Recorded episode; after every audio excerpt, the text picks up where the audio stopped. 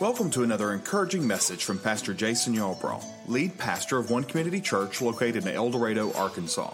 For information about the ministry of Pastor Jason or One Community Church, please visit our website at occeldorado.com. Or you can find us on Facebook by searching One Community Church El Dorado.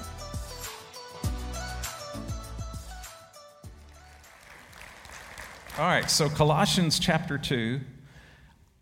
I'm amazed at the Lord because Alicia, we, didn't, we don't talk about my messages, do we? I mean, sometimes, but rarely. We certainly didn't talk about this one. And you read my scripture this morning. I mean, I was like, good grief, she is just nailing it.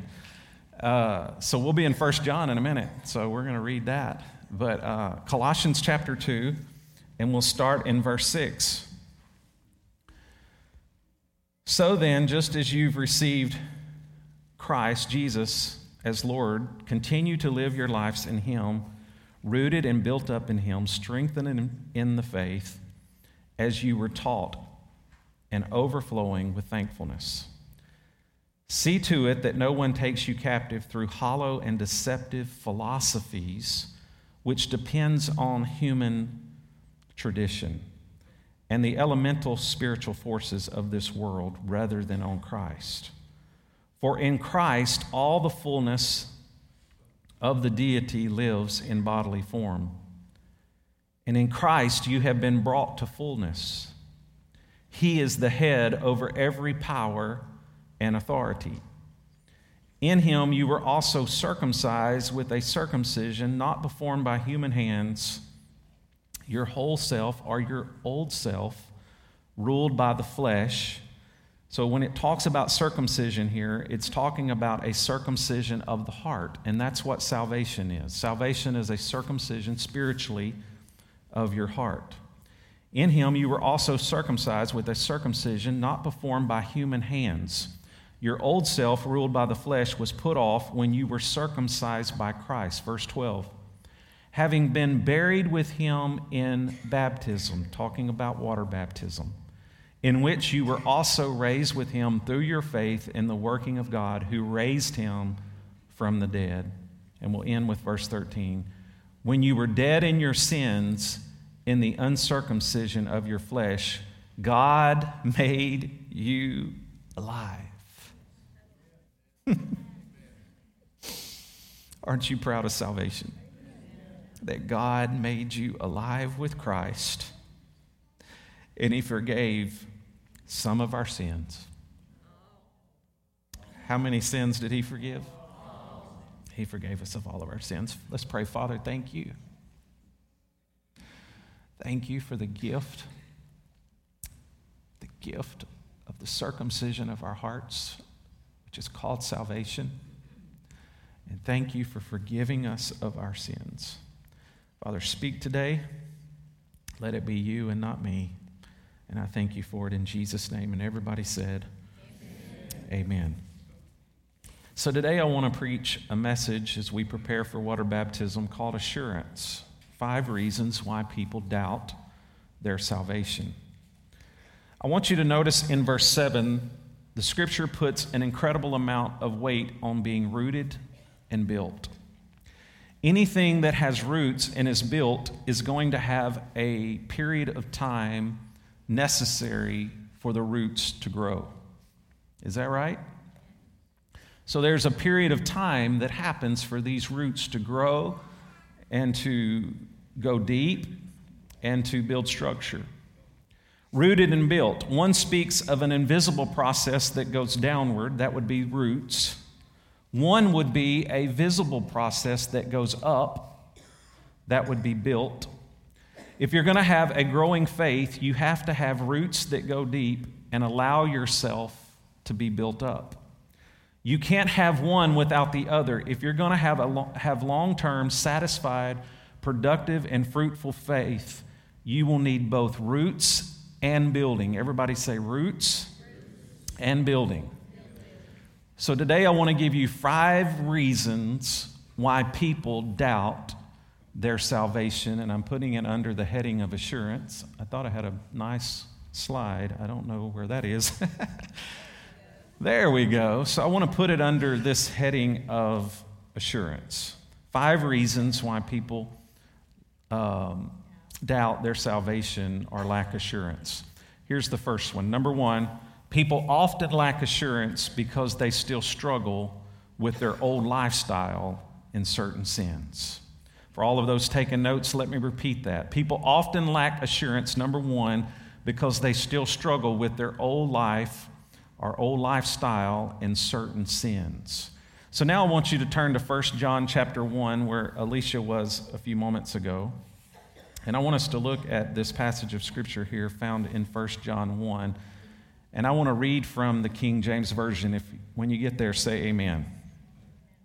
1 John chapter 1.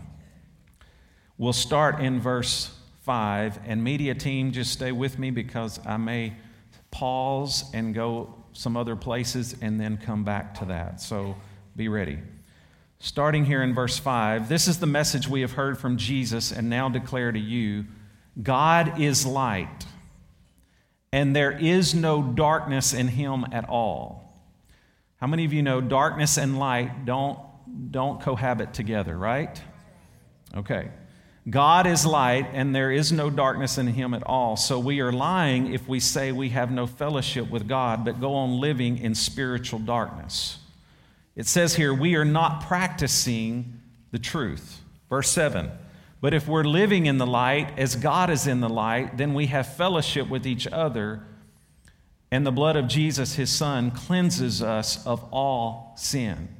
Verse 8 If we claim we have no sin, we're only fooling ourselves and not living in the truth. Now, Paul's right there. This is the Apostle John, and he's not writing to people who are necessarily lost, uh, people who are godless. He is writing this letter to Christians. Verse 8 says, If we, who is we? Christians. Everybody say Christians. Christians should not sin, but sometimes Christians do sin. Is that right?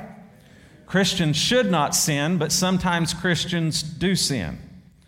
Now, I want you to write this down, and I'm going to take you to another passage of Scripture here in just a moment, but I want you to write this down. It's one thing to sin, it's another thing to live in a lifestyle of sin. Okay, let me say that again because I think this, this will help a lot of folks because I see a lot of questions on social media and people getting things out of context a lot. And, and you know, they talk about Christians. Well, we all have sin, and you know, they all talk about that kind of stuff. So, so let's make sure we're, we're understanding right, because this is good pastoral teaching. It's one thing to sin, it's another thing to live a lifestyle of sin. Okay, do you see the difference? Okay. I sin at times, and so do you. Now, notice what I said. I sin at times. Now, I'm not trying to be prideful or arrogant in any, any capacity but I've been serving Jesus for 40 years.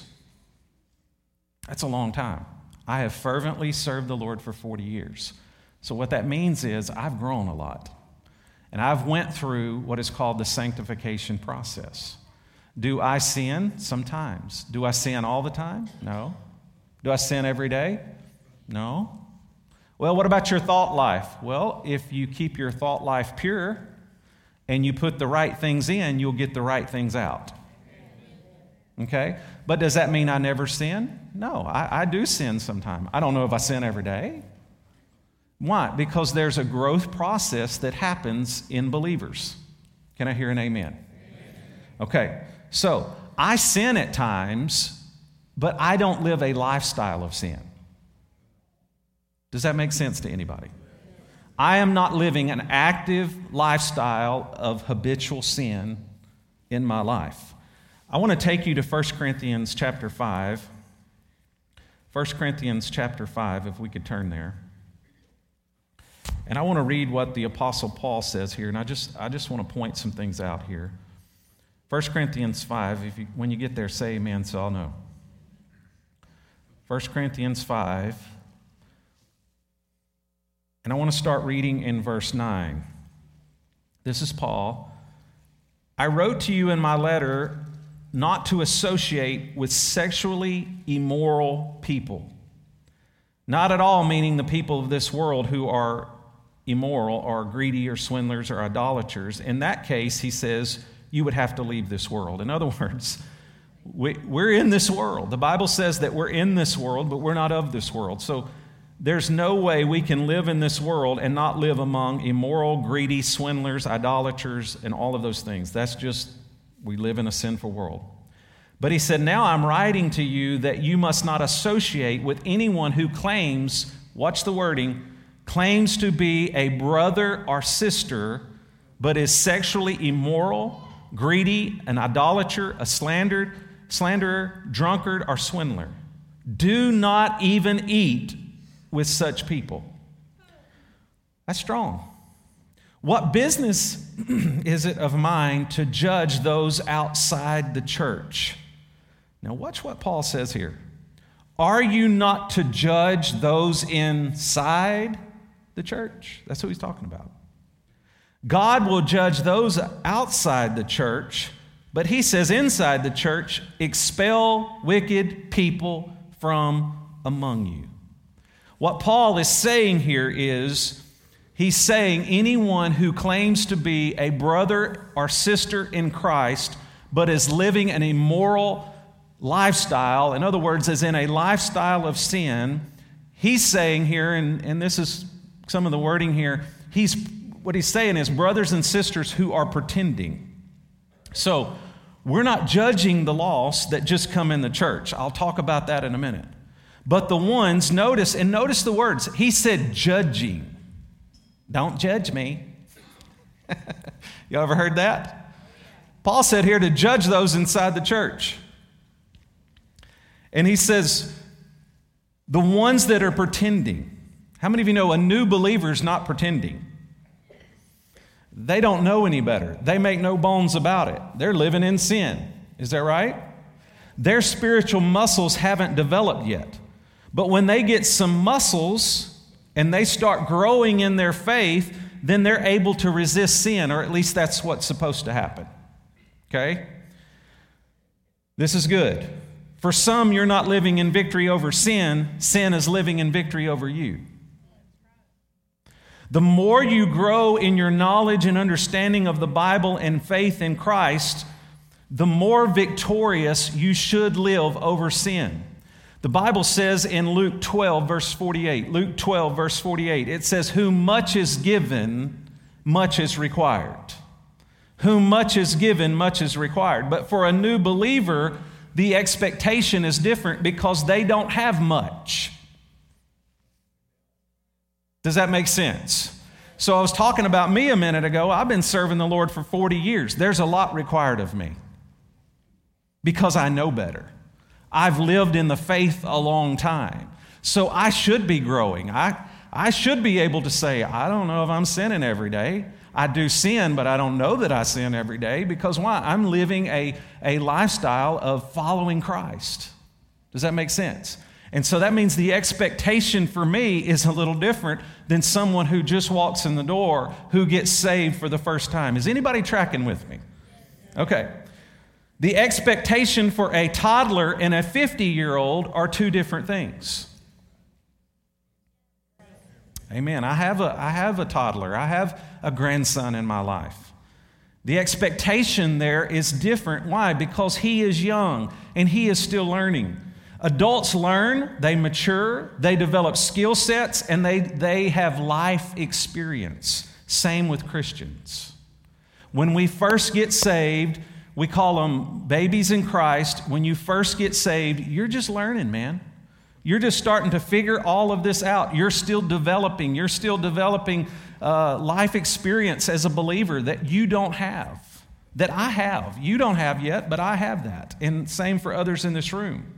God has the same standards for everybody, but I believe, according to Scripture, his requirement for those of us that know better or have much is different. Some failures are out of ignorance. We just don't know any better. Okay? You ever heard this saying, you only know what you know, and you don't know what you don't know? Right? And so there's a lot of baby Christians, and this is something that we have to learn here at One Community because we're seeing a demographic of all kinds of people in faith, like new believers, we're seeing seasoned believers, we're seeing people from every walks, uh, every walk of life come into this church. And so the expectation for some is different. And we're going to have people come into this church that are living in a lifestyle of sin, and they come and they give their life to Jesus and what I want you to know is, according to what we read a moment ago with Paul, the expectation there is different. Now, if they're a brother and sister who know better, that's a different story. And I've had people, listen, I'm, I'm just being honest, I'm sharing my heart with you. I've had people outside of this church say things about this church, and you know what they say? They welcome people in their church. Well, you dadgum right, we do. Amen? They welcome sinners in their church. The audacity. Can y'all believe we welcome sinners in one community church? See, they don't know any better. They're coming here for the first time, they're learning, they're growing. We're not to judge them, they don't know. But I hear seasoned believers looking down their noses You know, they were, they don't know any better. Now, if it's you, I'm going to confront you about your gossiping.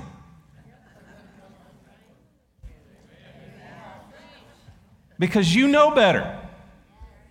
Amen. So, so who are you to be talking about somebody that don't have a clue? They just walked in the door and they gave their life to Jesus. Who are we to be talking about them? Okay. So let's go back to 1 John chapter 1. Let's start in verse 8. If we confess our sin, he is faithful and just to forgive us of our sin. Verse 10 If we claim we haven't sinned, we are calling God a liar. Believers have the potential to sin even after they've experienced a genuine salvation and a clear conversion. We have the potential, even after salvation, to sin. Is that right? Man, I hope so, because the scripture says we all have sinned. Is that right? It says. And he says, you know, you're a liar if you say you have no sin. Now, as Paul said, so let me clarify Paul said, we don't use the grace of God as a license to sin. Absolutely not. The standard of God is perfection. He said, Be holy even as I am holy. Is that what he said? So the standard of God is holiness. Doesn't matter if you've been saved for 10 minutes, 10 years, or 10 decades, the standard is the same. The bullseye is holiness, it's perfection. Now, can we obtain that in a flesh suit in a human body this side of heaven? Probably not. It doesn't mean that we're not striving for it. It doesn't mean the bullseye has, has changed, but in a human body, we miss the mark. One day we will have a glorified body. 1 Corinthians 15, we talk about it. I talk about it at every graveside that I stand at. In 1 Corinthians 15, one day this mortal will put on immortality. Amen, church. So, this side of heaven, probably not. But that doesn't mean the mark or the goal is not perfection. Again, the longer you do this, the more like Him you are supposed to be. The more Christ like you are supposed to be, the longer you live this life and you grow and you develop and you're discipled. Amen an expectation from God, and this is God's expectation, so listen to me. God's expectation for every believer is for you to grow and to develop. Amen. A habit that we need to develop is repentance and confession of sin to God. I ought to hear an amen. Now, this is good. You cannot serve God faithfully and fervently and continue to practice the sins of your old life. You just can't do it. It just doesn't coexist together. Okay? That doesn't mean you don't, that doesn't mean you, you don't fall short, but that means you cannot live in a habitual lifestyle of sin and live for God at the same time. We should no longer have a desire just to please ourselves, but we should have a desire to please God. So when we get saved, and I'm going to talk about my experience in a moment, when we get saved, there should be something on the inside of us that makes us want to please God. Okay? It's not about, when, when I sin, it, it, does it affect me? Yes. But it, it's not about hurting me. When I sin, for me, it's about hurting God. I don't want to hurt him. I don't want to disappoint him. Does that make sense? Back in my young adult life, I, I used to sing a lot, and I sung a song, and, and the illustration of this song is so powerful. But the song says, Does he still feel the nails every time I fell? Does he hear the crowd cry, Crucify again? Am I causing him pain? Then I know I've got to change, because I just can't bear the thought of hurting him. Do y'all see that? I don't want to hurt him. I don't want to hurt him. I don't want to disappoint him. Am I hurting myself when I sin? Absolutely. But you know what bothers me more when I mess up and when I sin is I hurt God. That hurts.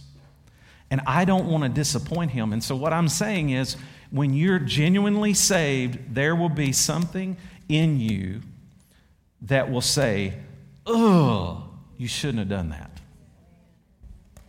And if there's not something that goes, ugh, something is wrong. And we need to reevaluate somewhere. Does that make sense? Here's point number two. People often lack assurance because they have questions about when they received Christ. Question today Can you tell me a time you repented of sin and received Jesus Christ as Lord? For many, they will go back to an actual date or a time or a certain age. For me, I was eight years old.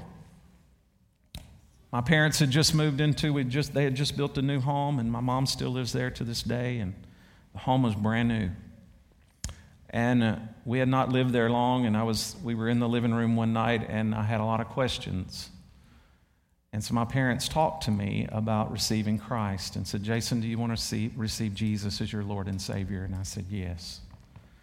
And so we knelt at their couch there in their living room, and I remember it vividly. I remember the sights, the sounds, I remember the, even the smell.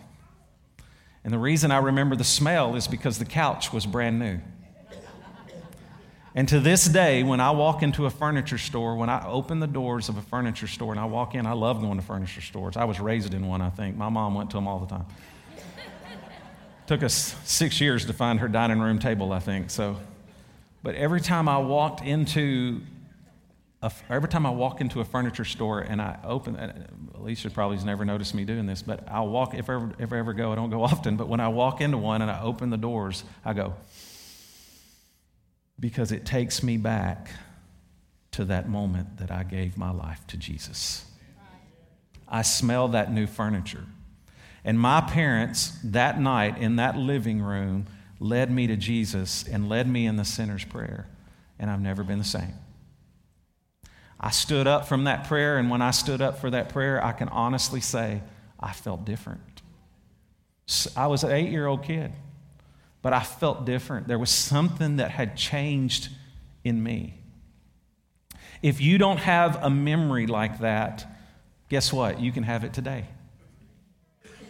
The Bible says now faith is, or another way to say that is faith is right now. According to the Bible, when do you get saved? Right when the Holy Spirit is convicting your heart and He's tugging at you. That is the moment that you're supposed to give your life to Jesus. Faith is always a now decision. Don't put it off. Can I hear an amen?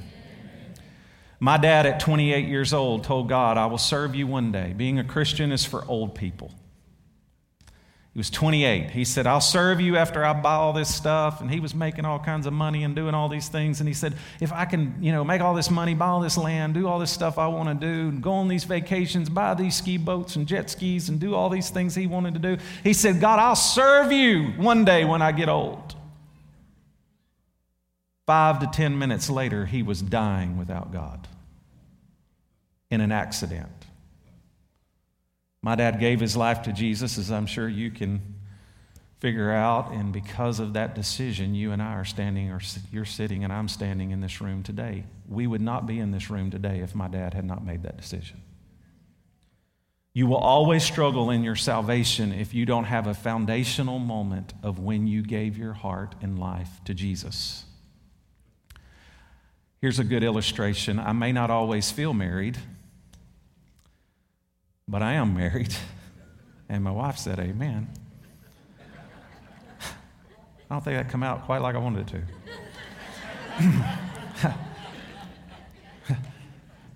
Anybody doing marriage counseling this afternoon? Okay. but I can take you to the moment, honey. I can take you to the moment that I made a covenant with that lady and with God. I can take you to the time, I can take you to the date, I can take you to inside that room, I can take you to who was in that room, and most of all, I can take you to her beautiful face and that beautiful dress that she was wearing, and to the words of our pastor who spoke over us, prayed over us, and I remember that moment vividly. And nobody can ever take that moment from me. So, my question is do you have a moment like that? Do you have a moment where you gave your heart and life to Jesus? Maybe you're watching online. Do you have a moment that you can take me to where you gave your life to Jesus? Do you remember that? Again, if you don't have a moment with your salvation and accepting Jesus as Savior, we can do that today before this service is over and before we close. Just because your mom is a Christian doesn't mean you're a Christian. Just because your dad is a Christian doesn't mean you're a Christian. Just because your grandparents are Christians doesn't mean you're a Christian. Every single person must receive Jesus Christ and repent of sin as an individual. Question Can you take me to that moment? You say, Well, and I've had people say this over the years what kind of decision could an eight year old kid make? One that's lasted 40 years. 40 years. I can honestly say, and again, I'm not trying to, to brag or anything, but I can honestly say, I've never walked away from my faith in 40 years. Now, have I thought about it? Yeah. Has it been hard? Yes. Have I wanted to run? Absolutely. But I made a commitment when I was eight years old that has lasted me a lifetime. Why? Because salvation is a spiritual thing that takes place inside of you that is eternal and it's beyond you and it's beyond where you're at and it's beyond our own understanding. I want to take this a step further. Mark 8:38, Jesus said something very important. He said, "If you're not ashamed of me before men, I will not be ashamed of you, uh, of you before my Father and his angels." So I want to say this. Salvation happens privately, but it doesn't stay private. Salvation is a private thing between you and God, but it doesn't stay private. My dad told me as soon as I stood up that night in their living room, stood up from that couch and had given my life to Jesus, my dad looked at me and he said, Now, son, you need to make a public statement of your faith. What does that mean and what does that look like? Well, it happens in two ways. Number one, by responding to an altar call, like I will give you in just a moment, and making a public declaration of your faith. Was I saved when I stood up from that couch? Absolutely. If I would have died right then, I would have gone to heaven. But still, I needed to take another step of faith and I needed to make my salvation public. Does that make sense? Where I answered an altar call that my dad gave in a church service like today, and I stood up and I walked the aisle and I walked to the front of the building and I made my faith public. The second way it happens is water baptism. And next weekend we'll do that. And it's where you stand in front of a congregation of believers like this and you are buried with Christ and you're raised to new life. Can I hear a big amen? And next weekend we look forward to that, don't we? Amen. So, do you have a clear memory of when you repented of sin and made the Lord the Lord of your life. In a moment, we can do that. And if you do that in a moment, here's what I want you to do I want you to take your Bible and I want you to take a pen and I want you to write down the date and the time, November the 19th, 2023. And when you do that, in your Bible, you're making it a spiritual birth certificate. It is your new spiritual birth certificate. That's why we call it being born again, because you're no longer who you used to be. You are born into a new family. Can I hear an amen? Come on, give the Lord a hand clap. Number three, people often lack assurance because they have questions about how they received Jesus. In other words, they doubt if it was authentic. They are confused about uh, how they did it. Did I do it right? All of these things. Should I have been in a church? Should I have not been in that church? Or whatever the case may be. And they have all of these questions. The reason we doubt or have questions is because of all of the methodology that is out there in church today. But here's what I want you to know, and it's really this simple Romans 10 9 and 10. This is the first step. It says, If you believe in your heart that God raised Jesus from the dead, and you confess with your mouth that Jesus Christ is Lord, you are saved. And again, this happens privately between you and the Lord in your heart, but it shouldn't stay that way. And the other reason it won't stay that way is because if you're genuinely saved, other people are going to start to notice immediately. They're going to go during the week when you're at work or you're at school or wherever you are, they're going to go, Something is different about you. Amen. Here's the fourth one people often lack assurance because they don't know what being a Christian looks like. And the reason they don't know is because of misinformation and misunderstanding. And to add to that, Christians who don't act like Christians. They confuse new believers. New believers have nothing to base it off of. All they know is what they see and what they hear. And so they're basing it off of you because they think you are a seasoned believer, so they're modeling their life after you. And so if they see you cussing and spitting and throwing a fit, they're going to go, Oh, I can do that too. I know how to do that. Amen. When this happens, it, it gives birth to questions, and questions give birth to doubts and doubts give birth to the lack of assurance. Being a Christian is about the sincerity and the authenticity of your heart. When you first pray that prayer of salvation for the first time, never lose that authenticity and that sincerity. Never lose that. When you were moved to make that decision of salvation, who moved you to make that decision? The Holy Spirit. The Holy Spirit will lead you I call him your alarm. He will be that alarm system inside of you that says, wait a minute, I need to quit talking. I need to shut up. I don't need to do that. Can I hear an amen? He's that alarm inside of you. Jesus said, My sheep know my voice, and another they will not follow. Being a Christian looks like following the voice of God, which is the Holy Spirit. And to save time, come next week when I give you seven things every new believer needs to know. I'm going to bring to light some things that maybe you've never heard of next weekend. Here's the last one. Are y'all ready to close? Here's the fifth one. People often lack assurance of their salvation because no one has explained what that even looks like. What does it look like to be saved? And how does that process happen? Well, let me give you some pointers. Here's number one. If you're genuinely saved, four things will happen. Four things. If you're saved, first of all, to be saved, you have to hear the truth of the gospel. And that's why the Bible says it's through the foolishness of preaching that people come to repentance and come to a saving knowledge of Jesus. What I'm doing today, it seems foolish to stand here and to preach and, and to minister, but it's through that foolishness that people are saved. Can I hear an amen? So, number one, you have to hear the truth of the gospel. That's how you're saved. But then you want to hear the truth of the gospel continually you need to be in church. You need to be in a place where you can grow and be discipled. And all of these church haters out there online who always have to say something about the church, I would say to you, watch their life and look at the fruit. Look at the fruit of their life, and they'll, they'll show you themselves they need church. Why? Church is the place where we get discipled, it's where we get pastored, it's where we sit under anointed teaching, preaching, and worship. It's where we grow in our faith. You know, I was thinking about this last night. I'm a big college football fan, and I, I watch college football every Saturday. And, you know, all this coaching carousel and all this stuff that goes on in college football. And I was thinking, you know, being a pastor, uh, I don't know if it's the hardest job in the world, but it's definitely a hard job. And the reason it's hard is because, for me anyway, most of the people I minister to are adults. But you may, you may be a five year old in your faith, but you think you're a 50 year old. And because of that, you're an adult and you can do what you want to.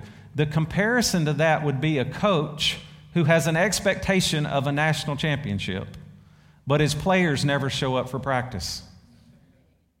I want to win a trophy, but I don't want to come to practice. So, how do we disciple you if you don't come?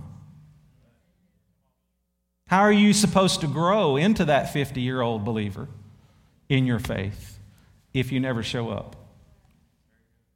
So it's where you grow, it's where you get disciplined, it's, it's where, where correction comes, and you learn the Bible and, and never be ashamed of what you don't know. What you don't know, you don't know. And you need good biblical, solid teaching to learn to grow. Can I hear an amen? Number two, you have to believe in your heart and practice the true gospel. Number three, let me say that again for note takers because I hate it when I do that. You have to believe in your heart and practice the true gospel, is number two. And number three, repentance. There is no true salvation without true repentance.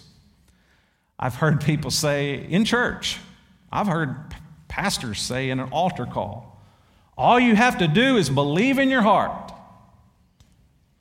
Well, even Satan and the demons believe. Are they saved? No. It's repentance and practicing repentance. It's confession, saying, God, I messed up. God, I, I, I goofed it up. God, I made a mess of things. Amen. Salvation requires three things, and I'm almost done. Salvation requires three things a change of mind, a change of direction, and a change of lifestyle. Let me say that again. Salvation requires, if you're saved, it'll be a change of mind a change of direction, and a change of lifestyle. Repentance means you make a U turn. I've heard people say, you do a 360. Well, if you do a 360, you'll end up right back where you were. The idea is to do a 180. Does that make sense? Here's the fourth one under point five you have to confess with your mouth. Confession does not mean list all of your sins, past and present. We couldn't remember them all in most cases anyway. If that were the case, none of us would be saved. I mean, I can't go back to the time I was a child and remember every time I sinned. Right? I mean, I have a, we have an almost one year old grandson, and, you know, we were at a restaurant the other day with him, and his mom told him no, and he threw a fit. And she said, Don't put your mouth on that high chair. And he looked at her and went, He's not even one. Why? There's a sin nature that's born into us. Amen? so we couldn't remember all the sins that we've done.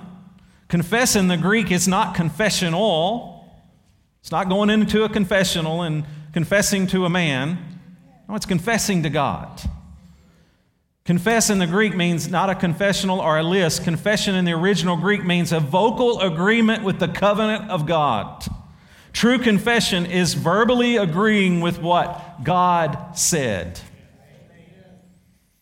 These are the five of many reasons why people lack assurance of their salvation. Would you stand with me in this room and could we play some music from the sound booth real softly? If that is available. I don't know. You got it? Okay. So we're in this room today, and I, I want us to do some soul searching and online. If you're watching online, we want to give you an opportunity to give your life to Jesus today. And today is a pivotal moment for you. Today, I'm not here to judge you, I'm here to show you a bridge between eternity and earth. I don't want to close this service ever. I don't want to close any service without giving an opportunity to receive the assurance of salvation. That you can really know this word. And you can really be assured that if I died tonight, I'd go to heaven. And you need to know that. And if you can't answer that question, we need to do business today. We need to do business. To receive the assurance of salvation, what is the gospel? Me give it to you real quick. Here's what the gospel is God is holy, and man is sinful. And in our sinfulness, it separates us from a holy God. John 3:16 For God so loved the world that he gave his only begotten son that whosoever believes in him would not perish but have eternal life. Real life is not here. I know you think it is and I don't want to run a good week because this is going to be a fun week for all of us. It's a good holiday week. But this is not life. It's not life. There's something called eternal life, and it's forever. Can't take it back. There's no do overs when you get there. It's eternal, it's forever. God doesn't want you to perish. Perish in the original Greek means face judgment for unrepented sin. If you don't repent of sin and accept Jesus as your Lord and Savior, according to the Bible, you will, you will encounter the wrath of God when you die. But I want you to know this hell was never meant for humans. Hell was meant for Satan and his demons. They're called fallen angels. God never invented hell for human beings. It's the sin of men that calls you to go to hell, an unrepented sin. 2 Peter 3 9, God is not wanting any to perish. John 3 16, that none should perish. But you have to make a choice to hear the gospel. You believe in your heart, you repent of your sins, and you confess with your mouth, and you make a verbal agreement with the truth of God's Son, Jesus Christ. No matter where you're at today, there's no judgment. Today, the Bible says, is the day of salvation. Today is the day that we give our life to the Lord. In this moment is when we give our life to Him. We don't put it off, we don't wait till this afternoon. I heard someone say the other day, someone I know, say this, and I thought, man, that's you know just profound to think that people think this way. But uh, had a man I know was witnessing to another man, and he said, "Man, have you given your life to Jesus? Have you repented of sin and confessed the Lord as your Savior? And are you saved? Are you born again? Are you on your way to heaven?" And the man said, "No," but he said, "I'm excited to tell you." That on my birthday in a few months, I'm going to give my life to Jesus on my birthday because, and he said, Well, why do you want to wait? He said, Because I want my spiritual birthday and my physical birthday to be on the same day. And you can guess what the man told him. He said, Well, that's all wonderful and that, that's romantic and great. And, you know, it sounds good in theory. But he said, What if you die tonight? Why would you put off making that decision? to make Jesus the Lord of your life. Heads bowed and eyes closed. Nobody looking around this room. Online, if you're listening to us and you can hear the sound of my voice and you don't know Jesus as your Lord and Savior, today it would be my honor to introduce you to Him. Heads bowed, eyes closed, nobody looking around. And pray a simple prayer of salvation. It really is that simple. Romans 10 9 and 10. Confess with your mouth, believe in your heart, and you make him the Lord of your life. If you're watching online, let us know that you made that commitment. We would love to hear from you. We want to know that you made that commitment. And so now I want to talk to the people in this room, nobody looking around. If you've never made Jesus the Lord of your life, and today you want to make him Lord, that's the first invitation for today. The second invitation that I want to give is maybe you've given your life to the Lord in a private moment, but you've never made a public statement of faith. You've never walked an aisle like right here in front of me, and you've never given your life to Jesus as far as a public statement of faith. Maybe you've given your life to the Lord, but you've not made that public statement in front of your fellow believers, brothers and sisters in Christ. The third invitation that I give today is this if you've never been baptized in water, and you never stood in front of a congregation and went down in that water, or buried with Christ and raised to new life, then today we need to make that decision. Today is the day, and we need to make that happen right now. If you fit any of those three invitations, would you just join me right here? I just want to pray for you. Would you be bold enough to step out and say, I want to give my life to the Lord? Any of those three invitations, would you come?